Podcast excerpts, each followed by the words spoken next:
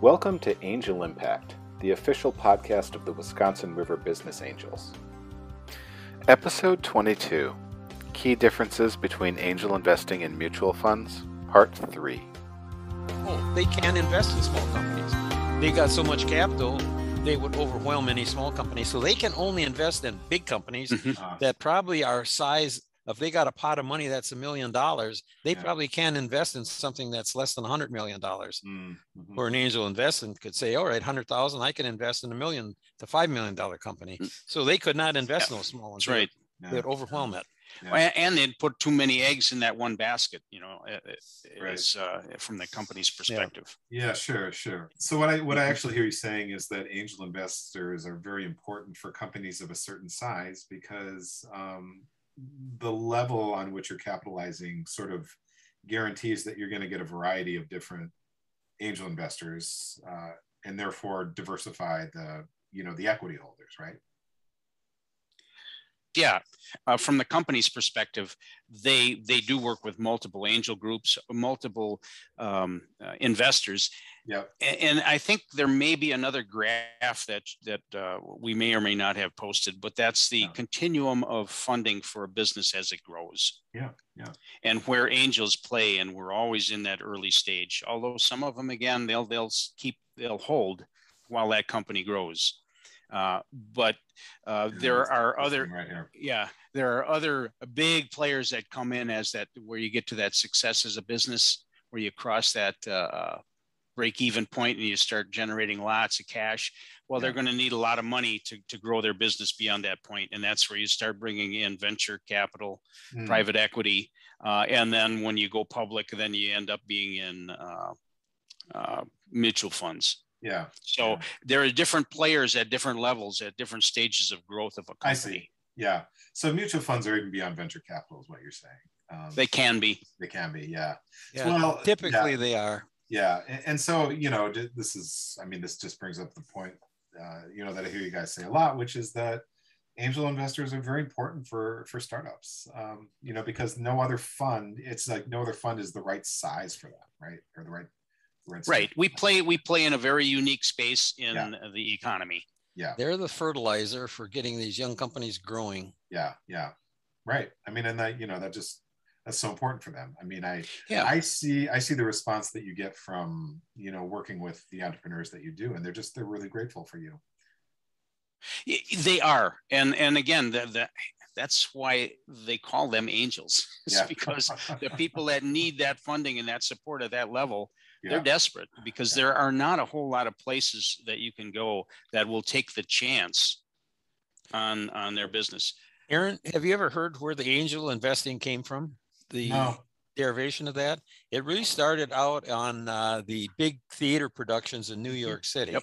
Okay. I don't know, maybe in the 1800s or whenever it was.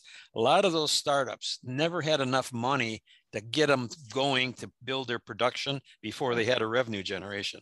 Yeah. It's nothing more than a, a young entity getting started. Mhm. And there was always somebody that believed in them, that gave them the money that came out of the heavens, and they were Mhm. called Mhm. angel they were angels, called angel high investors net worth individuals that funded the production of that Mhm. specific event, typically Yep. a, a, a a theater, a theatrical event. That's cool. Yeah. Not typically a, well, it could be an orchestra, but it'd be a small orchestra Mhm. associated with the production of that event. Yeah. But it was just to put on that event. Okay. And They probably took their money at the end of that event, cashed out. That was not Mhm. unlike what angels do. So Right. that's how the term angel came into being Oh, interesting. Okay. because they were the angels. Yeah. Very cool. I so yeah, to anyone who's listening, I um yeah, I mean, I, I hope that gave you a lot of nuance about the differences between angel investing and mutual funds, which you know is perhaps uh, not as well understood as it could be. And uh, you know, I, I think one of the things that I that I would stress is there's there's a very important place for both of these, both in economies and then in investors' portfolios. Um, Mhm. and um, and yeah, you know that uh, you know the Jeff and Ryan are very very good at helping you see that and And that's understand why we tell people they should only put about 10 to 15% Mhm. of their portfolio in angel and type of investing. Right. It's higher risk, higher reward. The net result is you get more bucks for the bucks you put in. Yeah. And some people, therefore, are comfortable going higher than that. but we don't encourage them to do that until they're really comfortable and they have other assets to fall back on. Yeah. And you know, and that that brings up another difference that we didn't even mention is uh, uh, uh um, uh, how liquid are these investments? Hmm. Um, oh, mutual yeah, funds yeah. are pretty liquid. You know, in a given period of time, you can get your money out. Yep. Uh, angel investing, on the other hand, you're you got to be committed from anywhere three to seven, eight years yep. for that investment, yep. and it's not liquid. Yep. I mean, it is. You can again, depending on on what you invested in and what the the terms are.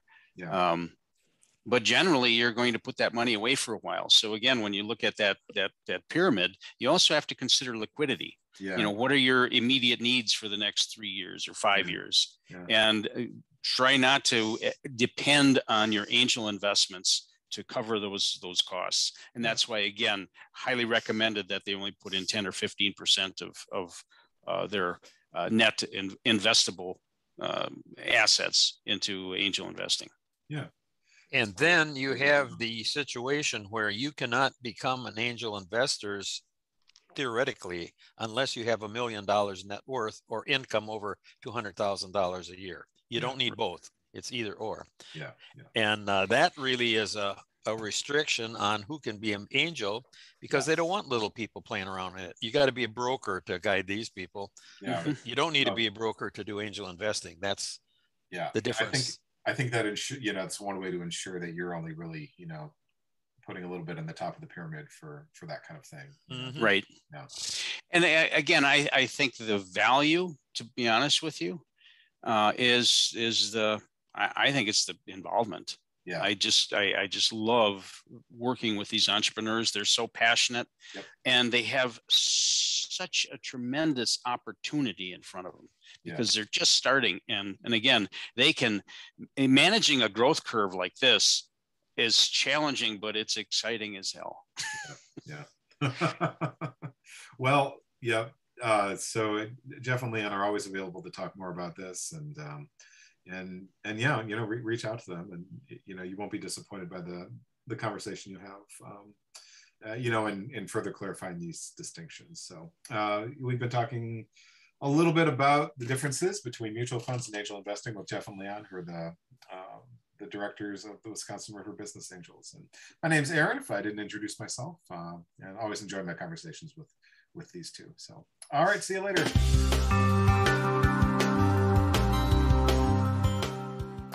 Thanks for listening to Angel Impact, the official podcast of the Wisconsin River Business Angels. To learn more about the Wisconsin River Business Angels, visit the website at www.midwestwealthventures.com or find us on Facebook.